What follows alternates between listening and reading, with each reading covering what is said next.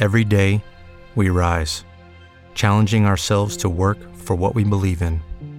At U.S. Border Patrol, protecting our borders is more than a job, it's a calling. Agents answer the call, working together to keep our country and communities safe. If you're ready for a new mission, join U.S. Border Patrol and go beyond. Learn more at cbp.gov/careers.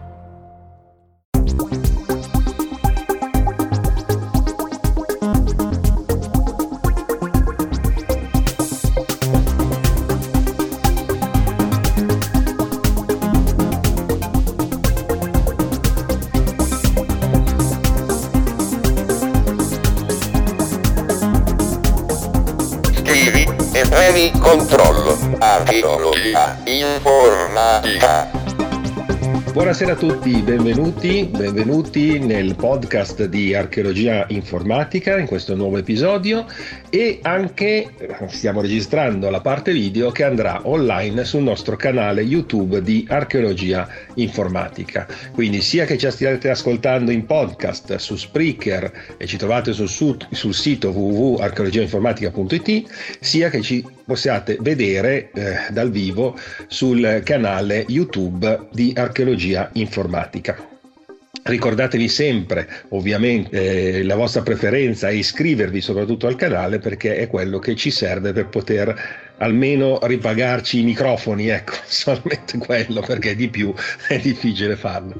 Comunque, innanzitutto benvenuti e questa eh, puntata speciale è dedicata a, un'inter- a un'intervista a un personaggio che ha fatto la storia dell'editoria informatica italiana e quando dico ha fatto la storia non sto scherzando, è l'ha veramente fatta la storia dell'editoria informatica italiana e grazie al nostro fido collaboratore di archeologia informatica e co-conduttore Roberto Tomanuolo. Ciao Roberto. Che Ciao è qui Carlo. Grazie a Roberto che è riuscito a eh, strappare eh, questo personaggio e di chi stiamo parlando? Stiamo parlando niente po' po' di meno che di Marco Marinacci. Marco Marinacci che è qui con noi. Ciao Marco. Ciao buonasera. Roberto, ciao Ma, ciao Carlo, ciao a tutti soprattutto. Non esageriamo, insomma, eh, però Vabbè, non lo so, fa piacere, dai. Grazie. È solo la realtà dei fatti, d'altronde stiamo parlando di chi? Di chi ha fondato MC Microcomputer, che è stato il fondamento della editoria informatica italiana, senza paura di poter essere smentito, insomma, di questa affermazione. Non è vero Roberto? Mm? Sì, sì, sì, eh, è stato quello, è stato anche molto altro di cui adesso faremo due chiacchiere con lui, ma eh, poi, poi magari questo lo riprenderemo anche verso la fine. Io da, da lettore veramente di praticamente tutti i numeri di, di MC, dal numero 1 al numero mi pare 218, grazie, eh, posso dire che è stato veramente la spina dorsale dell'alfabetizzazione eh, informatica italiana. Non è stata chiaramente l'unica rivista, c'è stato molte riviste con anche cose buone, ci mancherebbe altro, però eh, è innegabile che è stata quella rivista che appunto ha aiutato l'alfabetizzazione italiana utilizzando un linguaggio, adesso ri- ricordo a memoria, da qualche parte l'avete scritto, che fosse eh, non rotondeggiante, cioè non palloso, quindi era eh, una cosa eh, che Bella questa definizione. tanti, anche a ragazzi giovani eh, come ero io e la- un'altra cosa che mi è piaciuta, ma adesso ne vedremo di più appunto con Marco, era che un- un- eh, una rivista che affrontava il mondo dell'informatica a tutto tondo, vorrei dire da una maniera culturale, perché ricordiamoci, c'erano le, le prove dei computer, dei giochi, del software, c'era eh, la famosa IntelliGiochi, che era una cosa fenomenale, ci sono stati dei romanzi, eh, insomma, davvero si è, si è parlato tanto di telematica, quindi mh, a tutto tondo insomma, si è affrontato l'argomento informatica e questo non, non lo facevano affatto tutte le, tutte le riviste. Quindi magari eh, se vuoi fare tu la prima domanda, da- visto che anche tu comunque provieni dalla, Guarda, io l'avevo già detto in privato a Marco e forse anche in, in, qualche altra occasione che io il mio primo computer che ho comprato, che è stato il Sinclair ZX Spectrum, l'ho comprato perché eh, mi sono letto per circa eh, sei mesi tutti i numeri che uscivano di MC Microcomputer andando a cercare tutti i, i plus e i minus del, dei vari home che stavano uscendo. Ricordiamo che era 1982-83, era il periodo dei boom degli home computer, ce n'erano tantissimi come facevo a decidere quale comprare. Prendendo MC mi sono letto tutte le recensioni e alla fine ho scelto il Sinclair ZX Spectrum per una recensione fantastica che mi ricordo praticamente a memoria, uscita su MC Mirko Computer nel 1982-83, eh, tra l'82 e l'83, io poi l'ho presi nell'83. Eh, Marco, tu sei conscio di aver formato una generazione di informatici, vero? Come prima domanda. Eh, guarda, ehm, eh, devo dire, confesso di sì, ma me l'avete spiegato voi ultimamente con il gruppo su Facebook, eccetera. Effettivamente eh, sì, vedo che ehm, abbiamo avuto più effetto di quello che pensavo che avessimo avuto. Sì, confesso di sì. Cioè, Ovviamente mi fa piacere Ah, eh, ma, ovvio, ma, tu quindi all'epoca non eri così conscio di avere un pubblico che si stava formando, che stavi formando queste, questi nuovi diciamo, eh, esponenti dell'informatica nascente? Senti, sinceramente no, non, ci, non mi ponevo, non ci ponevamo tanto il problema di cosa stavamo facendo e per chi. Mm. Noi eh, facevamo una cosa che ci piaceva fare, dico noi perché io sempre, considero sempre un gruppo di persone che hanno fatto... Certo. Cioè, se torno un attimo indietro, per un periodo ho fatto tutto io. Poi siamo cresciuti solo grazie al fatto che ho trovato, per caso o non per caso, ma quasi più per caso che per ricerca, poi magari spiego meglio questa affermazione, che non è casuale però, ho trovato persone che hanno consentito al tutto quanto di, di crescere e siamo diventati grandi, però noi facevamo quello che da un lato ci piaceva fare, dall'altro ritenevamo giusto fare perché secondo noi poteva essere utile a qualcun altro. Tu hai scritto nel tuo presentazione che hai cominciato nel 70, nell'82 a appassionarti a queste cose e che avevi 12 anni, lo posso dire, sì, non sei esatto. donna, quindi lo posso dire. puoi dirlo, puoi dirlo. Eh, io sono del 54, quindi l'82 ne avevo un po' di più, ma non tantissimi di più, eh, anche se però sono quasi una generazione quando eh, vai sì. a paragonare in, in percentuale, diciamo. E quindi era bello, nasceva un mondo che prima non c'era, dava delle possibilità incredibili alle quali prima potevano accedere soltanto quelli ma nessuno, perché chi andava in università non poteva giocare come noi. In università c'erano quei computer enormi, strani, con le schede, facevano un casino, dovevi combattere, eh, litigare, andare lì, fare la fila, mettere le schede, non funzionavano. Sento racconti, io non le ho vissute queste cose. E invece tu metti un, un personal computer sul tavolo, l'accendi, giochi e fai quello che ti pare. E questo era eh. bellissimo, anche perché non era come adesso che qualche cosa fai lì o sapevi cosa fare o non sapevi, facevi nulla. E quello si accendeva e faceva una freccetta, un quadratino, qualcosa allo schermo e poi stava lì muto come un pesce dicendo eh mo? Eh sì. E questo è stato eh sì. bello per tanti. Eh sì. Eh. Roberto tu hai una questione una domanda? Sì io direi eh, partiamo dall'inizio eh, diciamo questa, questa ovvietà. Allora come nasce MC Microcomputer? Se vuoi fare magari ancora, so che tu comunque provenivi dalla, dall'esperienza anche di micro personal computer. Sì. Quali sono stati, come sono stati i primi anni e come nasce appunto MC Marco? Guarda, non so se andare a ritroso o al dritto. A ritroso forse è più divertente, dai. Vai. Allora, MC nacque perché eh, Micropersona era fatta nell'ambito del gruppo editoriale Suono e il gruppo editoriale Suono che ha avuto un grande successo con Suono e Stereoplay era entrato in uh, difficoltà e siccome Micropersona stava andando molto bene il gruppo di noi ha pensato che eh, dovessimo andarci per conto nostro e fare una cosa che non avesse il condizionamento dei problemi precedenti. Passo indietro, Micro e Personal nacque perché eh, un giorno mi presentai con una calcolatrice programmabile in, eh, in uh, redazione di suono e ehm, parlando venne fuori l'idea ma perché non fare una rivista di queste cose? Vado indietro ancora, su Suono era uscito qualche articolo perché qui torno indietrissimo, ricomincio dall'inizio io ho cominciato a giocare con, non con queste cose, ma con eh, le, le, riviste nel 71, quando mio cugino, che è Gianfranco Binari, ha avuto l'idea di, di fondare Suono. Io ero appassionato di fotografia, avevo una Nikon e basta, una Nikon obiettivo e basta. E mi fa, dice, tu fai le fotografie. Ah, potevo rifiutare? No, io facevo il secondo liceo classico a quell'epoca, però era divertentissimo continuare a giocare a, giocare a lavorare facendo le fotografie Eri come Spider, come Peter Parker, facevi le foto per il, per i giornali. Eh, la prima foto, guarda, le foto del primo numero di suono, questo non c'è problema, è divertente, sono state fatte. Io ero seduto sul davanzale della finestra di mio cugino, che abitava al quarto piano per inciso, eh, per fotografare il, il pagino del 6900 lui si era comprato nel negozio della Filk Radio, che poi era dove lavorava come commesso l'altro socio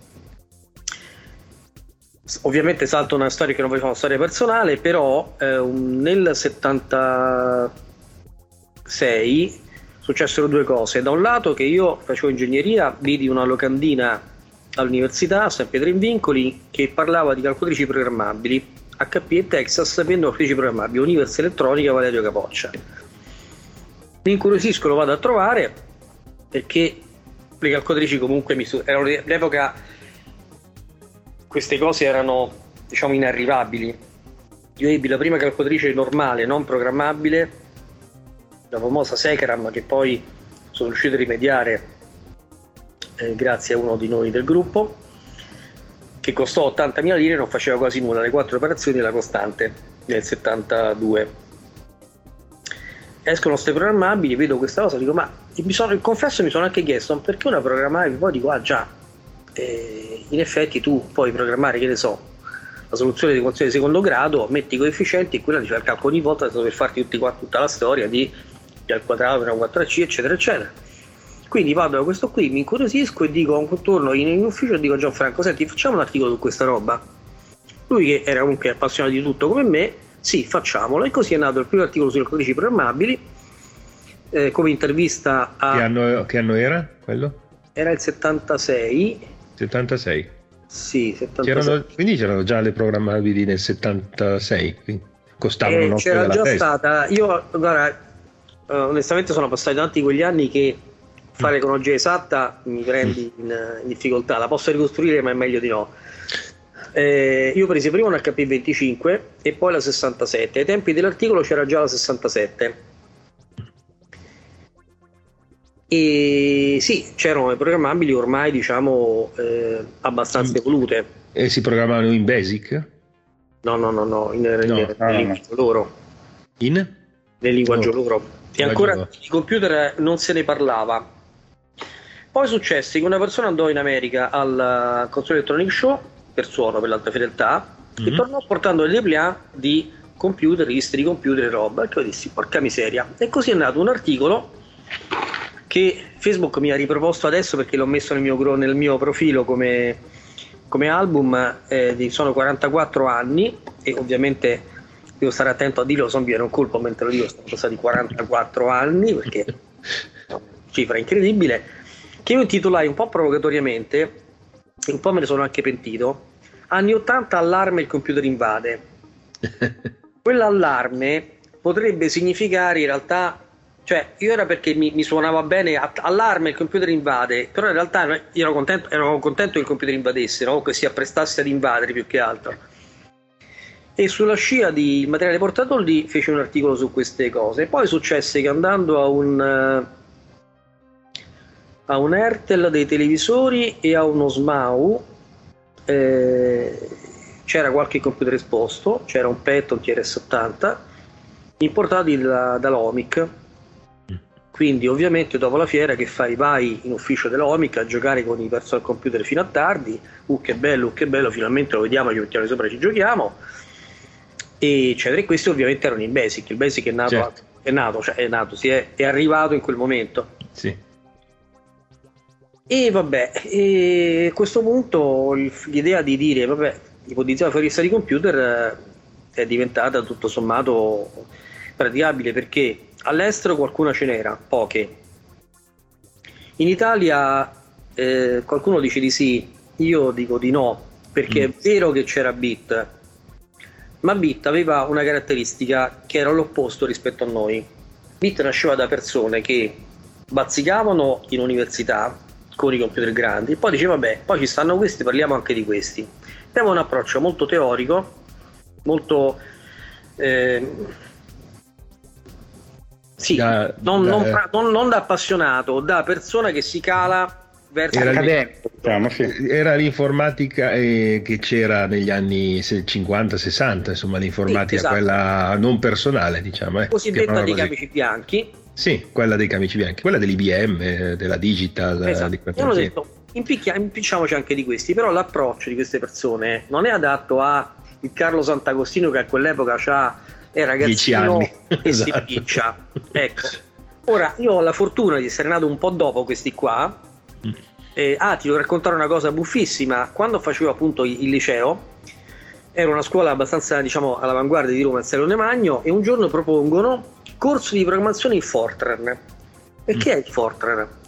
Programmazione di computer faccio e ti pare che uno si mette a programmare i computer? Io mi ricordo che feci questa ma ti pare che uno si mette a programmare i computer? Vabbè, poi, pure. le cose che non bisogna raccontare in teoria quasi no? Però porta, porta mi viene in mente mi viene in mente la storia di Topolino che abbiamo condiviso qualche giorno fa, dove c'era la scuola di Fortran Basic e erano tre i linguaggi che si insegnavano. Pascal, nella scuola di Quico qua. Ti ricordi quella storia sì. di cui ne abbiamo parlato recentemente? Perché era Bellissima abbastanza storia. profetica. Storia incredibile.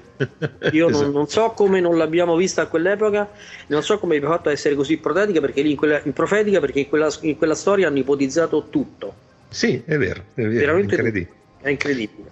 Poi magari metteremo il numero nelle note, che adesso non mi ricordo che numero di Topolino fosse, ma era un Topolino credo dell'81, 82, esatto. 82. 82 quindi... Sì, ma parlava di smart working.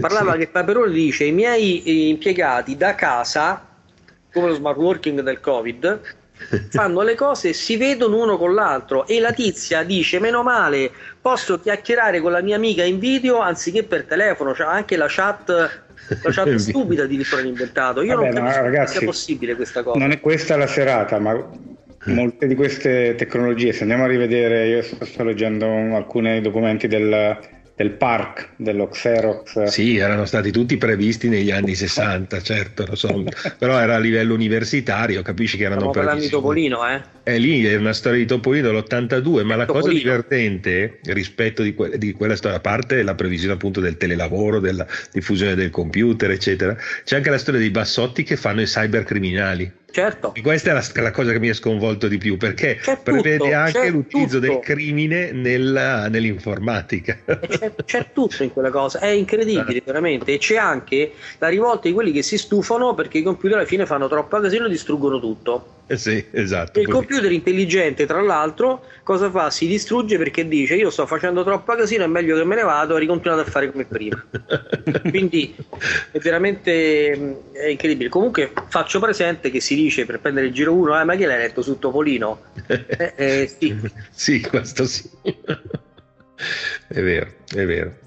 Vabbè, comunque scusa che ti avevo interrotto. appunto che... Mh, mm, Eri agli primi articoli su suono. E dopo quelle cose viene fuori, forse per fuori vista, appunto, non c'era, non c'era niente di precisamente diretto all'appassionato che, che, si avvicinava a questo mondo e quindi è nato Micro Persona, primo numero regalato insieme al suono e poi dal secondo numero in poi... Eh, il primo numero di Micro Persona è del 78 se non mi ricordo 78, male. Sì. sì. E fai la recensione del PET nel primo numero, giusto? No, primo numero c'era il TRS-80. Del, del TS, TRS-80, scusa, TRS-80 e nel secondo c'era l'Apple 2. Ah, il PET l'avevi recensito su suono, è vero. Il PET mm. era stato provato su suono prima, il PET prima. 2001. Sì, Poi invece il, che era un po', insomma, un po' troppo giocattoloso con quella tastiera inutilizzabile. Sì, sì, sì, sì. E invece il PET un po' più vero, il 3032, fu provato sul micropezzo numero 3. 3, certo. Per cui, eh, diciamo, la cosiddetta triade Mm-hmm. Adesso la chiamiamo così, all'epoca non lo sapevamo, però certo. è stata quella. Che ha introdotto il personal E poi ti dico subito che dal mio punto di vista, ma questa cosa la sosterrei, la sosterrei anche discutendo con il Padre Eterno, mm. l'Apple 2 è quello che eh, per primo e si è dimostrato un pezzo computer affidabile col quale uno poteva cercare di fare una cosa seria. Sì, poi era più evoluto degli altri perché aveva il colore, aveva già delle cose che gli altri non avevano. Ma non tanto per quello, è perché era affidabile. Guarda, una volta andammo a un uh, sim con un programma lunghissimo, ce l'ho ancora listato, è lungo 1,60 m, per uh, far dire le cose ai lettori di suono, eccetera. Io quest'anno l'avevo scritto con il TRS-80 nel frattempo erano arrivati i floppy, perché con la cassetta a caricarlo ci mettevi una vita, no? 16k, 16k pensa un po' di programma. e mh, il problema è che il um, floppy del TRS-80 non funzionò. Io ho pensato, io, beh, arriva e lo portiamo su, lo portiamo su e quello non funziona. Per cui la notte prima della, della mostra mi riscrissi interamente il programma per Apple II. Ovviamente la compatibilità non ci veniva neanche in mente che potessero essere compatibili due computer. Per cui certo. inscrivi tutto, cioè lo attacchi e ha funzionato. E non okay. si è mai fatto. Quindi questa cosa, devo dire, è una delle cose che non dimenticherò. Beh, il, il Trash 80 eh, è noto per non è il Trash 80 eh, quello è il soprannome che gli danno negli Stati Uniti TRS lo chiamavano Trash spazzatura ma non lo so adesso non voglio neanche esagerare perché guarda se pensiamo al Trash che abbiamo adesso dove abbiamo eh, accettato che un computer possa non funzionare e forse stiamo peggio adesso di prima. Vabbè, eh, questo... Eh, Siamo anche vecchi adesso, iniziamo ad essere vecchi e per tutto ci fa schifo adesso.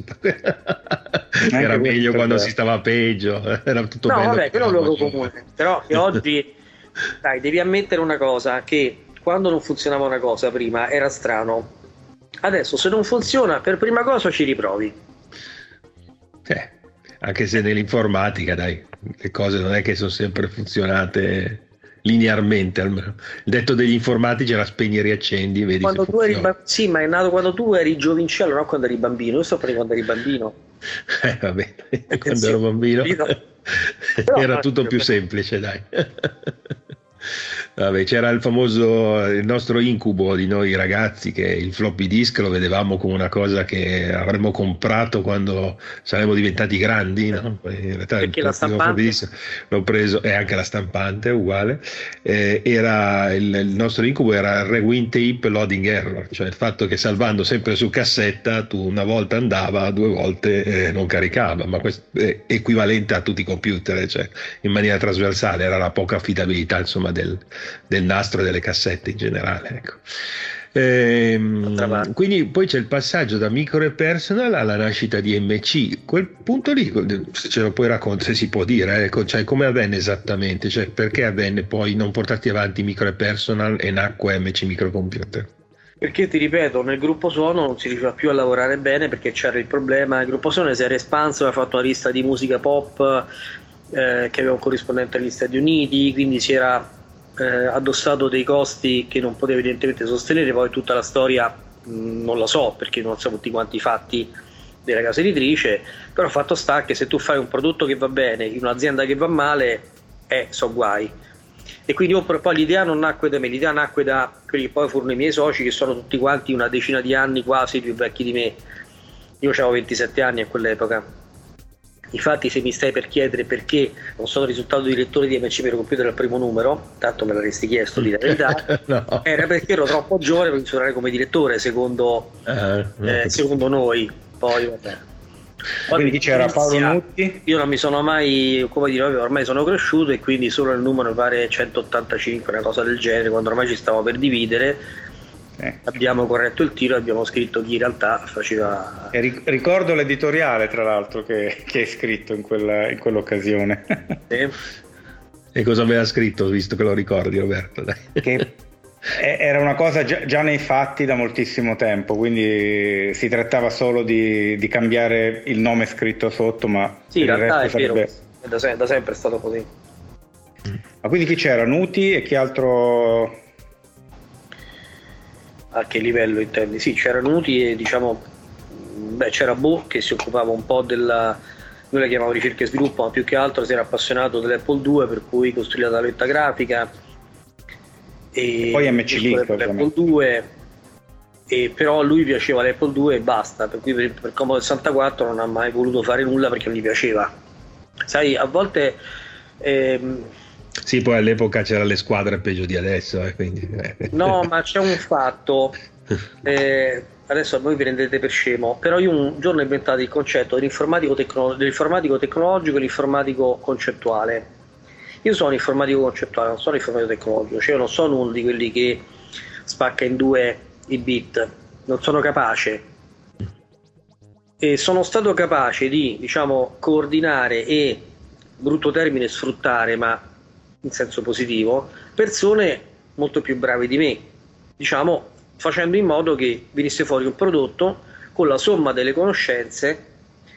Umilmente, quando tu sei molto bravo, ehm, devi, è difficile che tu riesca diciamo, a dirigere qualcuno perché hai sempre la tendenza a dimostrare che sei più bravo tu.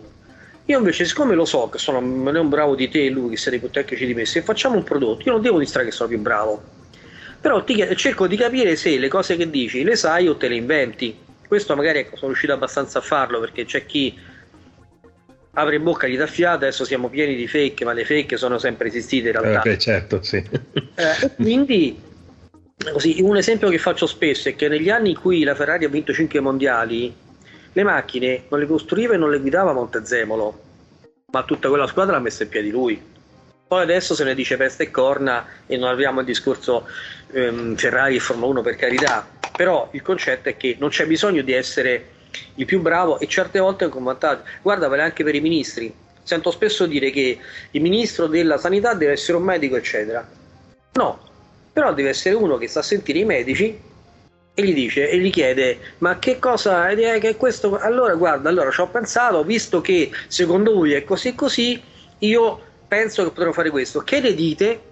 Glielo chiedi. I medici dicono, ah, buona idea hai avuto, oppure dicono, no, guarda, però c'è un problema che se tu dici così, poi succede quest'altro, tu correggi il tiro, fai una cosa che si chiama rapporto dialettico, che ha un, un requisito, tu devi stimare loro, loro devono stimare te, altrimenti sei il capo che dà gli ordini con la frusta e... È così. Con tutte le conseguenze del caso, insomma. Comunque la cosa che successe, mi ricordo che MC Microcomputer già dai subito dai primi numeri iniziò a vendere tantissimo in edicola, cioè mi ricordo fu un grandissimo successo immediatamente, sì. e forse perché è, è, era il momento giusto, cioè la gente aspettava una rivista così. Che non Come c'era. sempre capita, eh, magari neanche lo sapevamo, ma era il prodotto che ci serviva. Sì, perché come diceva giustamente Marco, Bit che già usciva era una rivista con un target diverso e, e infatti Bit non, ha, non, è mai arrivata a vendere le cifre che ha venduto poi. Noi vendevamo 5-6 volte quello che vendeva Bit. Almeno 5-6 volte. Però voglio dire... Eh, cioè, va bene così. Mm, io non ho mai guardato quello che faceva la concorrenza mm. e non l'ho mai considerato concorrenza. Io voglio fare questo, punto. Lo faccio meglio possibile.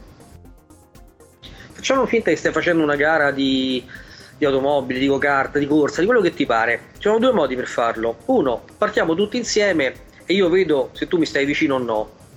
E quindi cerco di correre di più o di meno per superarti. C'è un altro modo. Facciamo un giro a cronometro e vince chi ha fatto il tempo più breve. Ecco, a me piace di più il secondo modo, quindi io penso ai fatti miei, cerco di dare il massimo perché, ma non per combattere te, per fare le cose meglio possibile. Poi, se il sistema globale, mm, mondiale, mm, universale è corretto e quindi premia le cose fatte meglio di quelle fatte meno bene, tu tra virgolette vinci, ma tu non volevi vincere, tu volevi fare una cosa meglio possibile, fatta meglio degli altri, quindi hai avuto più credito, più successo, più così. Questo ti porta un circolo virtuoso bellissimo, perché è vero che noi scrivevamo quello che ci pare, cioè quello che pensavamo, perché non avevamo condizionamenti. Adesso si parla spesso dei giornali di adesso sui quali è difficile leggere qualcosa di diverso da quello che quello che scrive deve scrivere, altrimenti il capo lo caccia. O il capo diretto o soprattutto il capo indiretto perché fa riferimento a una determinata corrente, eccetera. Il bello, la forza che noi avevamo all'epoca era che eh, i conti tornavano, cioè tanti lettori compravano la rivista e siccome tanti lettori compravano la rivista e credevano a quello che diceva, tanti inserzionisti facevano pubblicità sulla rivista. Eh, infatti... non, c'è niente di, non c'è niente di male in questo. Assolutamente. Una, una, un episodio di una persona che una volta mi chiese di fare una notizia su una, una cosa che aveva. Io gli feci questa notizia perché meritava, però fece un trafoletto, filetto piccolo e poi lo vedo, guarda, dico, ovviamente ho potuto fare un trafiletto piccolo perché dico, non potevo fare chissà che cosa così. Dice, no, no, no, guarda, grazie. Io preferisco un piccolo trafiletto su una rivista seguita che una sparata di una paglia su una rivista che poi non gliene frega niente a nessuno. Certo. E questa cosa io me la ricordo. Successe nel. Eravamo ancora più al solda, quindi sarà stato l'82, 83 al massimo, i primissimi anni. No, ma infatti uno dei vantaggi che avete avuto, il fatto di essere da subito seguiti dal, dai lettori, vi ha dato anche la forza di essere indipendenti eh, dall'inserzionista, perché chi, immagino, avendo frequentato quegli ambienti, quanto fosse alta comunque la pressione di chi vendeva pubblicità di far notare più uno piuttosto che l'altro. E voi avete la forza. Abbiamo avuto dire... alcuni, eh, dovrei chiamarli ricatti, ma non è un termine carino. Ah, tolgo la pubblicità mi dispiace, toglila. Però parliamo anche di aziende che facevano 100 milioni di pubblicità all'anno. E ne, avevamo, ne avevamo tanta, quindi il, il, prezzo non va. Oppure la vendita delle copertine. Mo ti racconto un aneddoto senza fare nomi perché non è carino, ma solo perché non è carino, perché così mi chiama uno e mi dice voglio questa cosa in copertina. Eh, no, ma io pago? Eh, no. Guarda, guarda, siccome questa cosa tutto sommato concettualmente è interessante, in effetti potrei fa, cogliere l'occasione per dire sensibili, era un gruppo di continuità, guarda. Sensibilizzare la gente al fatto che il gruppo di continuità può essere perché a me a te a casa no, ma in un'azienda il gruppo di continuità all'epoca specialmente è un suo senso. Potrebbe essere che in effetti facciamo un articolo culturale sul eh, gruppo di continuità e ci mettiamo il tuo No, no, io voglio copertina cosa. Guarda, copertina costo come oggetto principale in copertina si esclude. Mese dopo lo trovi in copertina su un'altra rivista. Casualmente. Oh, ti proibisco di andare a cercare dove sta e quale c'è perché non è carino. Però eh, è così. Sì, no, è chiaro. questo racconto perché è troppo divertente. Era il solito dell'informatica dell'82, credo, 81, 82 arriva un signore e mi dice io ho un prodotto eccezionale. Bene lo mandi in prova me lo mette in copertina? E io beh se è eccezionale sì.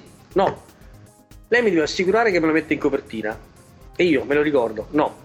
Io le assicuro che se è eccezionale come dice lei lo metto in copertina perché è logico. Se no non ce lo metto ma lo decido io se è eccezionale. Mi dica qual è? No non glielo posso dire. E io non le posso dire che lo metterò in copertina. Però se lei è sicuro che eccezionale stia tranquillo che io ce lo metto in copertina lo sai cos'era? Il pezzo al computer IBM. Che infatti, ah, no. esatto, che infatti non è andato in copertina sui PC Pro Computer per la prima volta perché io non me la sono sentita. Forse ho fatto male, mi dovevo fidare. Però sai che c'è. Eh, però e ti Vabbè, il primo, la domanda che mi hai fatto prima. Il prima, CBM prima. quando uscì nell'81 in effetti passò abbastanza in sordina. Quando uscì? Fu dopo che diventò, esplose, diventò... Era, era l'hard e soft di Rimini che cominciò a importarle. Quel signore era il signore, non mi ricordo come si chiamava, però mi ricordo che ci fu questo colloquio e poi... Certo. Io non so se a quelli dopo gliel'ha detto che cosa era, oppure se hanno detto vabbè al buio.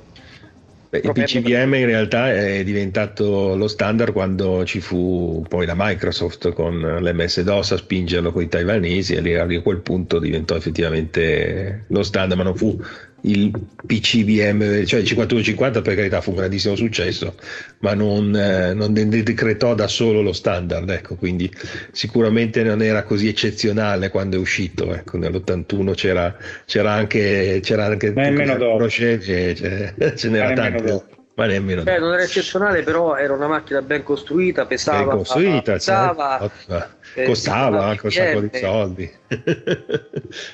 Eh, ma Marco, quindi tu, eh, eh, questo io ti posso dire almeno da lettore che comunque questa mh, indipendenza che avevate si percepiva e si capiva dall'esterno. Ed era anche per questo che poi noi pubblico di ragazzi che ci eh, diciamo navigavamo a vista in questo nuovo mondo dell'informatica personale ci affidavamo a MC perché sapevamo che per esperienza, perché poi quando le cose tu le scrivi, poi uno le prova, le vede e lo vedi subito se eh, avevi scritto una cosa. Eh, esatto, se vedi che è vero, alla fine la fiducia cresce, quindi la fiducia dei lettori ripagava quello che era poi il, certo. Il successo della rivista e la vostra indipendenza. La vostra indipendenza che tu hai difeso come raccontato, mi ricordo anche delle litigate all'interno degli articoli della rivista con, con fornitori anche di software, se non mi ricordo male.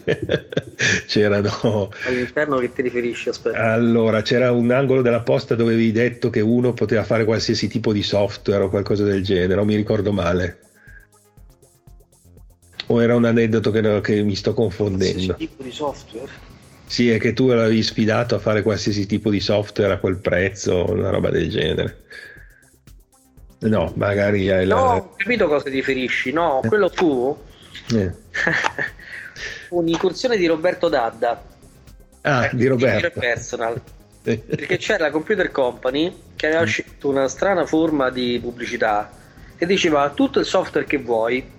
Sì, esatto, tutto il software che vuoi. Perché all'epoca si intendeva che, possiamo parlare di pirateria informatica, per l'informatica l'hanno inventata quelli che vendevano quelli da energia per l'informatica l'hanno inventato loro per informatica perché? perché tu vendevi un computer uno quello non sapeva che farci quindi che fai gli regali il software se no quello non se lo compra il software eh. come glielo regali rubato allora Roberto andò là e gli disse gli chiese un programma della Madonna un calcolo di cemento armato nel quale. E quindi ha fatto no questo no. E lui dice come? Qua c'è scritto quello che vi pare gli piantò una grana tremenda e quindi ci fu uno scambio di di, di, di, punzecchiamenti fra lui e la Computer Company. Hanno fatto un po' a Roma si dice il cieco e il sordo, nel senso che dai tu, è chiaro che mi sono allargato nel pubblicizzare, ma tutti stanno allargando nel chiedere, eh, però insomma... Beh, ma lo sai che eh, Marco rispose anche a me sulla rubrica della posta. Ah, pensate. Ah, sì? sì, sì, sì, io sono uno di quelli. e, ebbi una disavventura con uno, uno Yomega. Ah che eh, tra l'altro per una pubblicità che loro dicevano che poteva mettere un tot di, di lo, megabyte, lo, cosa non vera. Il lettore zip della Iomega? Sì. Ok. Era pubblicizzato, no lo zip, quello con la cassettina. Ah, il tape, ok. Praticamente loro avevano pubblicizzato che si poteva fare un certo numero di byte, cosa falsa. E io ho avuto quattro mesi di litigate per, con eh, la sede centrale, alla fine me l'hanno cambiato, me l'hanno sostituito, tutto. Scrissi una lunga mail a, a, a Marco eh, che, che, fu pubblicata. Mail, credo. Una lettera all'epoca. Hai detto mail, eh, intendeva mail, mail in inglese. In inglese, cioè, vuol dire ancora lettera perché ricordiamo che Roberto lavora per la maggior parte del tempo in, all'estero, quindi ormai l'inglese. quante, quante, ore ci hai messo a tornare in macchina da Bruxelles ieri? Giusto per... Eh, una tredicina. Tredici ore. Ho fatto la via dove potevo avere meno problemi di essere fermato con tutte le stupidaggini di, ormai non, non, è, non, è, ancora facile girare per l'Europa. Con il, eh, ancora con i Green Pass. No, ognuno ha il suo modulo che devi compilare. Quando devi fare quattro paesi, in teoria dovresti girare con, una, con un'enciclopedia di moduli. Quindi. Di varie versioni del Green ma, Pass. Ma questo annoia i nostri ascoltatori. Una cosa, Marco, quindi. E che ti ho risposto? No, aspetta, adesso è che. Allora, poi, poi andava a guardare perché c'è, c'è, pubblicata no no eh, l'ho, l'ho buttata sul ridere praticamente ho detto che mi sono fatto delle lunghissime ore ascoltare le quattro stagioni di Vivaldi perché ti mettevano sempre in attesa. Ah sì, immagino. E quindi l'ho fatta molto sorridere. Tu hai detto eh, qualcosa tipo la, la, tua lettera mi ha divertito, tutto qua, anche perché non avresti potuto dire. perché c'era una lamentela contro la Omega. Vabbè, qualcosa l'ho scritto, dai. Cioè, adesso lo troviamo, adesso lo troviamo. Lo, dopo me lo vado a cercare. Non me lo ricordo proprio. Eh. E, poi, poi, ce l'ho, poi, poi, poi, la, poi te la mando. È una cosa, però è vero che quando qualche operatore ha contestato qualche cosa, mm. eh, mm, non so se dire noi o io abbiamo diciamo ricontestato sostenendo il nostro eh, punto di vista. Cioè, allora, si chiamava Viva Vivaldi, la mia lettera. Basta fare una ricerca e dovrebbe apparire facilmente. Vabbè, dopo metteremo nelle note magari il link al numero.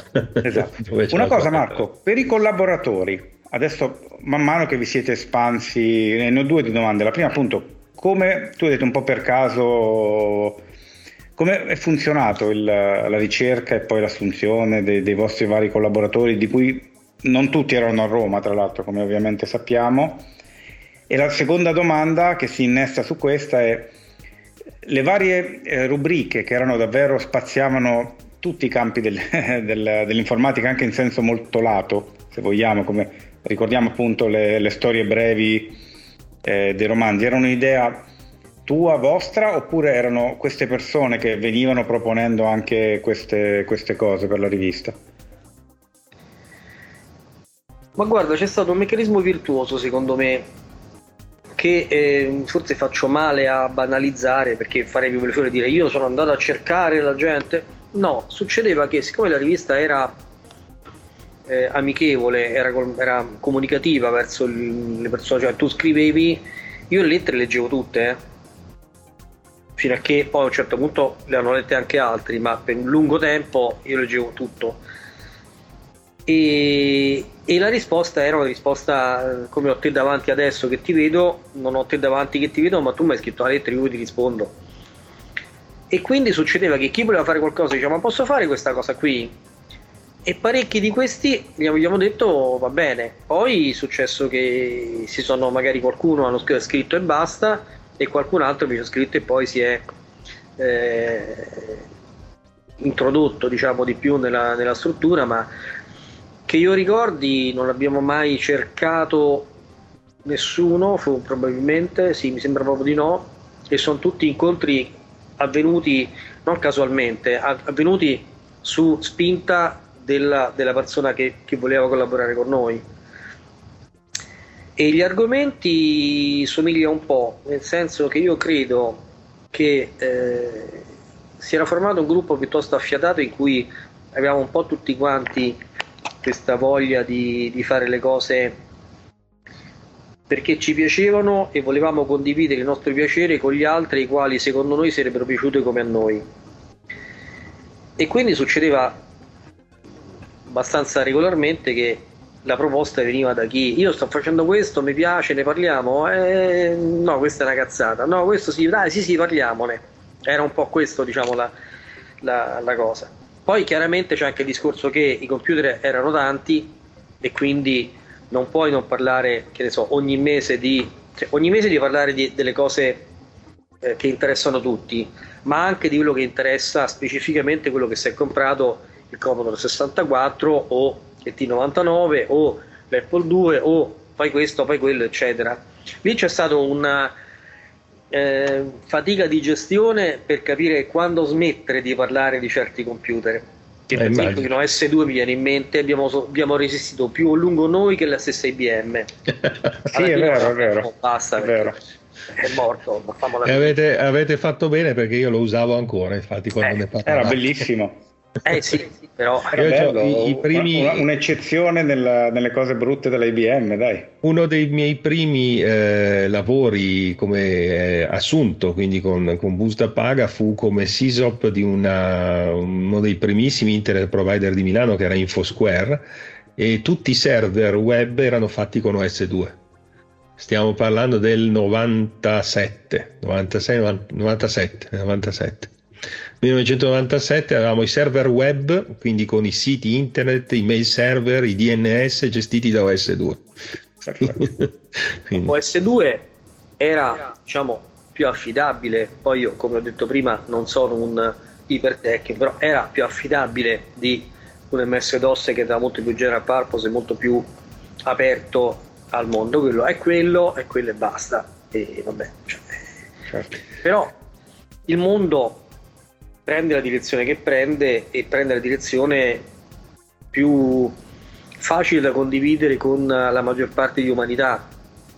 Io mi ricordo che nell'incontro che ebbi con Bill Gates tentai di dirgli che a me non piaceva tanto che tutti dovessero usare Windows e avrei preferito che quelli bravi, i programmatori, avessero continuato a usare l'interfaccia a carattere con l'MS-DOS che tu scrivi le cose e poi leggi quello che fa e gli utilizzatori invece il mouse eh, cioè, e lui mi ricordo che disse no no io voglio Windows per tutti. Ora, è chiaro che aveva ragione lui. Beh fino a un certo penso, punto però sai. Eh? fino a un certo punto perché adesso io beh, l'ho sempre lavorato nell'informatica ragione lui nel senso che poi questo è successo e nella sì. programmazione di alto livello mica tanto perché pro- i programmatori hanno sempre comunque utilizzato interfacce testuali anche adesso eh, i reparti di ricerca e sviluppo di programmazione utilizzano gli IDE e utilizzano, anche se usano Windows, usano la PowerShell, ma la maggior parte utilizzano Linux con la, le shell. La shell è scomparsa quindi... da poco, eh, se adesso io giorni fa ah, i programmatori la usano non mi ricordo ancora. che per usare non mi ricordo cose per cambiare i tag a qualche file non mi ricordo che cosa ho fatto ah sì per copiare il, i dati EXIF di una foto su un file che avevo creato da quella foto, ma l'avevo creato con Photoshop, per cui non si era portato a questi tag di scatto che mi servivano. Quindi ho copiato i tag da un file all'altro. Ecco. Per fare quella cosa c'è un programma, ricordo come si chiama, che devi lanciare con la shell dell'MS. Con la shell, esatto, quindi sei entrato... e quindi c'è una grande differenza fra Apple e IBM perché quando nacque il sistema operativo del Macintosh era quello eh, però adesso, adesso invece sopra, questo è l'MS DOS sopra ci mettiamo Windows eh, invece adesso l'Apple è tornata indietro perché adesso le, le, l'OS X è basato su Unix e anche loro hanno la shell, quindi eh, e viene dei, usata parecchio. Parlo dei tempi di A volte ritornano. Esattamente. E quindi, allora, innanzitutto voglio con piacere ricordare magari qualcuno dei collaboratori eh, che ha avuto uno, uno in particolare eh, che è Raffaello De Masi che, eh, certo. che purtroppo non, eh, non c'è più e che eh, eh, era uno dei miei preferiti anche perché riusciva a mettere un po' di, non so come dire, humor in, anche in, sì, in, tutte sue, in, tutte le sue recensioni, che quindi era... Tra l'altro non so come facesse perché so che in, in alcuni momenti, probabilmente verso la fine, praticamente le faceva tutte lui. quindi era... Lello è la persona che ha scritto più articoli in assoluto nella, nella storia, sì, in effetti e una carissima persona, non lo dico perché non c'è più, ma perché l'ho sempre pensato. E poi cominciava, cominciava con queste favolette ogni volta che eh, non di rado erano troppo lunghe e quindi toccava scorciargliele, perché poi gli piaceva pure, però mi puoi fare un articolo che già stiamo dedicando abbastanza spazio, più fai quattro pagine di, di favola, non si può fare questa cosa. e quindi però sì era. E poi era anche molto eh, poliedrico si occupava di varie cose. Penso e... che aveva diverse lauree tra l'altro. c'è un aneddoto molto personale ma che io trovo tremendamente divertente. Eh, i, primi, i, primi, tempi in cui ci, ci conoscevamo e frequentavamo con Lello lui era una persona nonostante fosse più grande di me tra l'altro ma molto, diciamo, molto, molto deferente molto eh, rispettoso e quindi siccome io ero il direttore in, avevamo rapporti cordialissimi però comunque sempre il direttore ero una sera telefono a casa mia. Risponde mio figlio che all'epoca aveva pochi anni 3, 4, 5 boh. Dovete sapere che il, ehm, il oddio cos'era? Il padrino una cosa del genere un immenso parente di mia moglie era un generale dell'aeronautica e si chiamava Lello Durante e purtroppo è morto cadendo con un aereo. Telefona e risponde: Ah, sono. Cioè, in classi, papà, sono Lello. Mio figlio gli fa: Ah, e che aeroplano hai tu? con il che il povero Lello ha pensato quindi che io avessi un aeroplano. Per siccome io ero Gesù Cristo, era verosimile. e che aeroplano avevi tu? Eh, lo dico io che ero Flight Simulator ho giocato moltissimo. Esatto. È stato il gioco che ho usato di più. No, aveva, aveva, perché quando nell'88 ho avuto il privilegio, 87, di, di andare a giocare con il Fly Simulator dell'Italia, 86 scusami, 86. E ricordo pure quello che hai pubblicato. E, e sono riuscito a pilotare, sono stato brevissimo, ho fatto anche l'atterraggio a Hong Kong e l'aeroporto quello vero, quello di Narita con la virata finale, eccetera. Era un po' alto, però comunque l'aereo non sarebbe precipitato, però oh, dai, stiamoci grazie a quello che avevo imparato con il, simula- il simulatore che poi all'epoca c'era soltanto il Sublogic, però se era già arrivato quello per il Macintosh che era migliore. 88 era già 88 c'era era già, già Microsoft. 86, Prima 86. era Sublogic con i primi due Sì, Infatti, però proprio- dei Sublogic era già uscito per Macintosh, Atari ST Amiga, che era fatto anche abbastanza bene. Sì, infatti mi pare che è uscito col Macintosh, che era il bello che sentivi il rumore come si deve anziché il prrrr che invece c'era sull'Apple 2. Sì.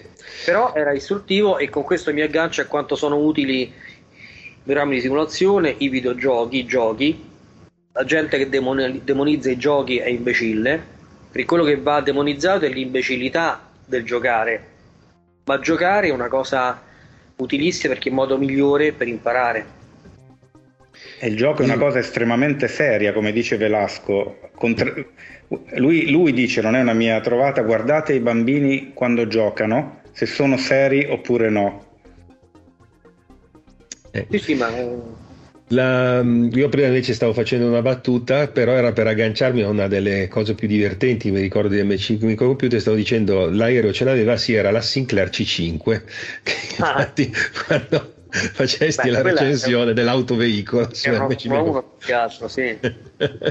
credo che fu l'unico caso di una recensione di un veicolo su MC Microcomputer. una cosa totalmente demenziale. Poi non so come a Sinclair si è avuto in mente di produrre, proporre un oggetto del genere, che poi aveva una bandierina che tu Eh. potevi mettere per non farti ammazzare dalle macchine quando eri in mezzo al traffico. E certo, perché era bassissima. quelli non si vedevano. Eh, certo. Beh, ma zi- zio Clive era, era Non so neanche come avesse fatto ad avere l'omo- l'omologazione per circolare un oggetto del genere, in effetti era abbastanza Eh, lui era strano. amico della regina. Erano altri quindi- tempi, eh, in effetti.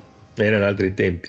E, e, beh, tu- mi ricordo ci fu la recensione la facesti tu, quella di sì, ed era eh, un eh, targ- ehm, personalizzata MC Microcomputer, o mi ricordo male. No, no, era o era un acquistare. negozio, era un negozio, sì, scusa, hai ragione. Eh, vabbè, divertente, una delle cose. Cosa ti ricordi poi di divertente su MC che uscì, a parte questa della, della recensione della Sinclair? eh? Cose legate agli Un'altra- articoli. Ricordo un'uscita di Bernacca. Bernacca? Sì, Colonnello Bernacca, grandissimo Colonnello. Che tempo che fa? molte epoche fa e Bernacca era quello all'antica ed era entrato Caroselli che era quello moderno Mm? E erano subentrati un po' di computer, un po' di informatica eccetera. E andammo a casa di Bernacca io e Corrado Giustozzi a farci due chiacchiere. E su questo passaggio dalla le prese del tempo fatte a modo suo a quelli dopo un po' più moderni, il satellite che stava a rating tutte queste belle cose così. A un certo punto fece, "Eh, però vede, guarda, guardate, guardate qui, tiro fuori una serie di fogli di carta nei quali si era appuntato meticolosamente tutte le volte che Caroselli si era sbagliato, perché dice, lo vedi che c'avevo ragione io, ho delle cose all'antica. Mi ricordo che veniva da ridere. Nella Eh. stessa occasione invece andammo anche al, eh, all'ufficio dell'aeronautico, quello che sta all'Euro vicino al Museo di Civiltà Romana, dove trovammo un tizio che sembrava una specie di gerarca nazista, non lo so, ci mise seduti sui banchi e si mise a scrivere alla lavagna tutta una serie di formule più o meno incomprensibili. Noi ci guardavamo e ridavamo un po', per questo ci aveva preso, eh, l'aveva presa brutta, per, per fortuna non ci ha interrogato. Però mi ricordo che fu un'esperienza che Bello. ti, ti Eh, dimmi un po', per... Adesso, la cosa più divertente in assoluto, così proprio soft soft, è a Milano Mm? la rivalità Milano-Roma c'è sempre stata, ma ovviamente fra le persone intelligenti è scherzosa. Arriva uno e fa, devo dire che fate proprio una bella rivista, anche se siete romani. e devo dire che questa cosa è stata carina e piacevole, insomma. Ah, Beh, voi avevate fra gli stand più grandi al, al SIM e a queste cose, quindi ricordo... Gli ultimi anni sì, questo che dico io ancora no, stavamo nello scantinato sotto... Gli anni si era abbastanza grande. E quindi eh, ricordo altre rubriche, mi viene in mente, hai, hai citato Giustozzi, quindi Intelligiochi, che era eh, molto bella, almeno per quanto mi riguarda. Vabbè, Playworld di, di Francesco Carlà. Eh, c'era anche quella giuridica, ricordo, con l'inizio... Sì, con il Vezio Petrozzi, eccetera. Petrozzi. Beh, per esempio, sono due cose molto diverse. Intelligiochi era una cosa... Eh, nemmeno direi culturale, diciamo enigmistica, cioè... Ehm, proprio di, di ragionamento serio per scoprire eh, queste cose. D'altronde Giustozzi arrivò con uh, il problema delle otto regine sì. e peraltro mi piace eh, ricordare che diventò nostro collaboratore perché l'articolo che portò mi ricordo che non mi piaceva. Dissi guarda dovresti fare così, così, così e così. Ah va bene, dopo due giorni è tornato l'articolo esattamente come avevo detto io. Per cui è nata da lì la collaborazione mm-hmm. di, di tutti i giorni questo per, per i condominiali quando è casuale, vabbè, no casuale, casuale nel senso che capita un'occasione, poi l'occasione la sfrutti e cerchi di anche di indirizzarla nel modo migliore. E quindi Telegiochi aveva questo lato in cui dovevi essere diciamo molto molto preciso mm, scientificamente. Playworld era un po' al contrario, cioè Carla è adesso il contrario di Giustozzi, che però potrebbe suonare male, quindi non è. Però Vabbè, ci sta come, come carattere. No, esatto. È una, un, un, giornalista, ha l'approccio giornalistico, quindi capace di fare mille cose insieme, in cui dai una sfrondata un po' a tutto quanto. Alla fine poi ci sono giornalisti, perdonami, cazzari e giornalisti seri, però sempre giornalisti seri. E, e lui diciamo che non lo, non lo definisco la prima categoria, per cui eh, un colpo al cerchio non la botte, faceva una rubrica abbastanza leggera, non eh, iper eh, rigorosa, però che dava un panorama che era difficile avere. D'altronde, parlare di videogiochi sono delle riviste apposta di avere delle persone che sono esperte, ma che sono esperte perché gli piace, non perché le paghi tu. Perché io non certo. ti posso pagare per giocare con tutto ciò con cui è possibile non giocare, pensare di giocare. Quindi devi avere una, una funzione esterna e però le cose le faceva pensando anche lui dicendo quello che pensava. Io finì in tribunale infatti per, eh, per un articolo che scrisse, mm, mi ricordo. Cosa che mi, mi diverte perché dico subito che vinsi la causa, però ti confesso anche che mi sono preoccupato moltissimo perché in quei giorni non avevano potuto condannare, se non sbaglio, Andreotti. E io ho pensato, ma non è, siccome il tribunale penale, il tribunale penale vuol dire che da una parte c'è la galera. Adesso dico, ma non è che questi magari pensano, beh, abbiamo potuto contra- condannare Andreotti, condanniamo qualcuno, condanniamo questo. Quindi un po' di, di cosa ce l'ho avuta. E mi ricordo che mi difesi io e non l'avvocato, non so per l'avvocato c'era, ma parla io. Cioè, perché così lui definì, lui scrisse, me lo ricordo ancora, che l'Outran scrisse eh, a proposito che schifezza l'Outran per il Commodore 64 roba da galera. È chiaro che è pesante però se lo diciamo fra di noi vabbè è una battuta. Quando lo scrivi su una rivista è insomma un po' più pesante. Io quell'articolo non l'avevo letto totalmente. Per cui i giudici parlano, dicono, eh, non mi ricordo come ho detto, ma mi ricordo cosa ho detto io, sentite, io confesso una cosa, questo articolo esattamente non l'ho letto, per cui eh, non ho visto che c'era questo. Se lo avessi letto avrei molto probabilmente cambiato il modo di esprimersi perché è un po' brusco, ma avrei lasciato assolutamente inalterato il senso perché per esempio in eh, rivista inglese è stato definito shit, dico, devo tradurre? I giudici sono messi un po' a ridere e mi hanno assolto. Però diciamo che eh, eh, non, il diritto di, di, critica magari un sì, po' non è stato divertente insomma però dai è andata bene. Per, per te adesso, adesso si dicono di tutto. Prima parliamo del 80 certo, erano, erano altri tempi, erano prima, altri tempi da punto di vista. Vabbè, diciamo, Fra- Francesco è sempre un po' avanti. Beh, il, vaffanculo invece... Deno era, il vaffanculo Deno era ancora stato inventato. Era ancora stato inventato. Per cui insomma e poi quindi la eh, rivista giuridica ricordo è anche il famoso ADP che anche il fanatico Amiga che... Amiga no? ADP non era mica sì, anche un po' tutto il mondo anche, anche. Sì, sì, sì. Ma ecco, con, con queste rivali, cioè, eh, giustamente prima hai detto c'era il fanatico Apple 2, adesso non mi ricordo più chi era, poi c'era quello fanatico di un'altra marca, quello che parlava di Sinclair, che... ma non scoppiavano delle risse in redazione, risse per modo di dire, nel senso discussioni in redazione ne hai mai assistite eh, riguardo di fatti di è meglio questo, è meglio quell'altro? No, risse fra di noi tenderei a dire di no. Chiaramente ognuno faceva lo spiritoso con le cose che gli piacevano e... Ma discussioni accese intendo anche, oppure non c'era perché non ci si trovava mai in redazione, insomma, su... Discussioni accese ne hanno fatte una volta una, Andrea il grafico, mm. io sono andato di là a dirgli scusate se state gridando così forte che non riesco a parlare al telefono. Addirittura. Ma questo non c'entra niente e non mi ricordo perché discutevano. non sai perché discutevano. Non me lo ricordo. Però, no, Però discussioni c'è... accese di... di di religione diciamo, informatica fra di noi no, quello sicuramente no. Ovviamente c'era l'appassionato di questo e di quello, ma comunque c'è, sempre stato rispetto per tutti. C'era chi non ne capiva nulla della, dell'argomento di cui non si occupava, logicamente. Vabbè, quello è... Beh, però da me una volta adesso... era, questa è un'altra, un'altra cosa che non, chissà se faccio bene a raccontare, ma una domenica ci ritroviamo in redazione, non so perché, io e Corrado Giustozzi e decidiamo, non si sa perché, che vogliamo attaccare lo Spectrum, che non abbiamo mai usato nessuno dei due. Eh, cosa buona e giusta, eh, permettimi di dirlo. Attacchiamo lo Spectrum, poi dobbiamo caricare la cassetta. Mettiamo il registratore, mettiamo la cassetta, premiamo il tasto, scriviamo pare C-Load, non so che cosa, e non succede nulla. Riproviamo, ma non sarà C-Load, sarà questo, proviamo, proviamo, riproviamo. Abbiamo telefonato addirittura a Maurizio Bergami, che era esperto di Sinclair, per chiedergli secondo me cosa succedeva così. Dopo un po' questa una storia, io faccio, dico, a Corrà, non abbiamo messo il cavo. non era attaccato il cavo tra il registratore. Siamo stati, guarda, io, io, adesso ti dico due ore.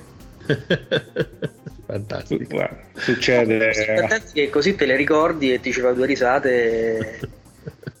no, comunque devo dire che eh, ognuno a modo suo, però eh, i collaboratori erano tu, tutti, anche se in modo diverso, assolutamente interessanti ed era divertente, insomma, è anche istruttivo leggere, leggere questa rivista.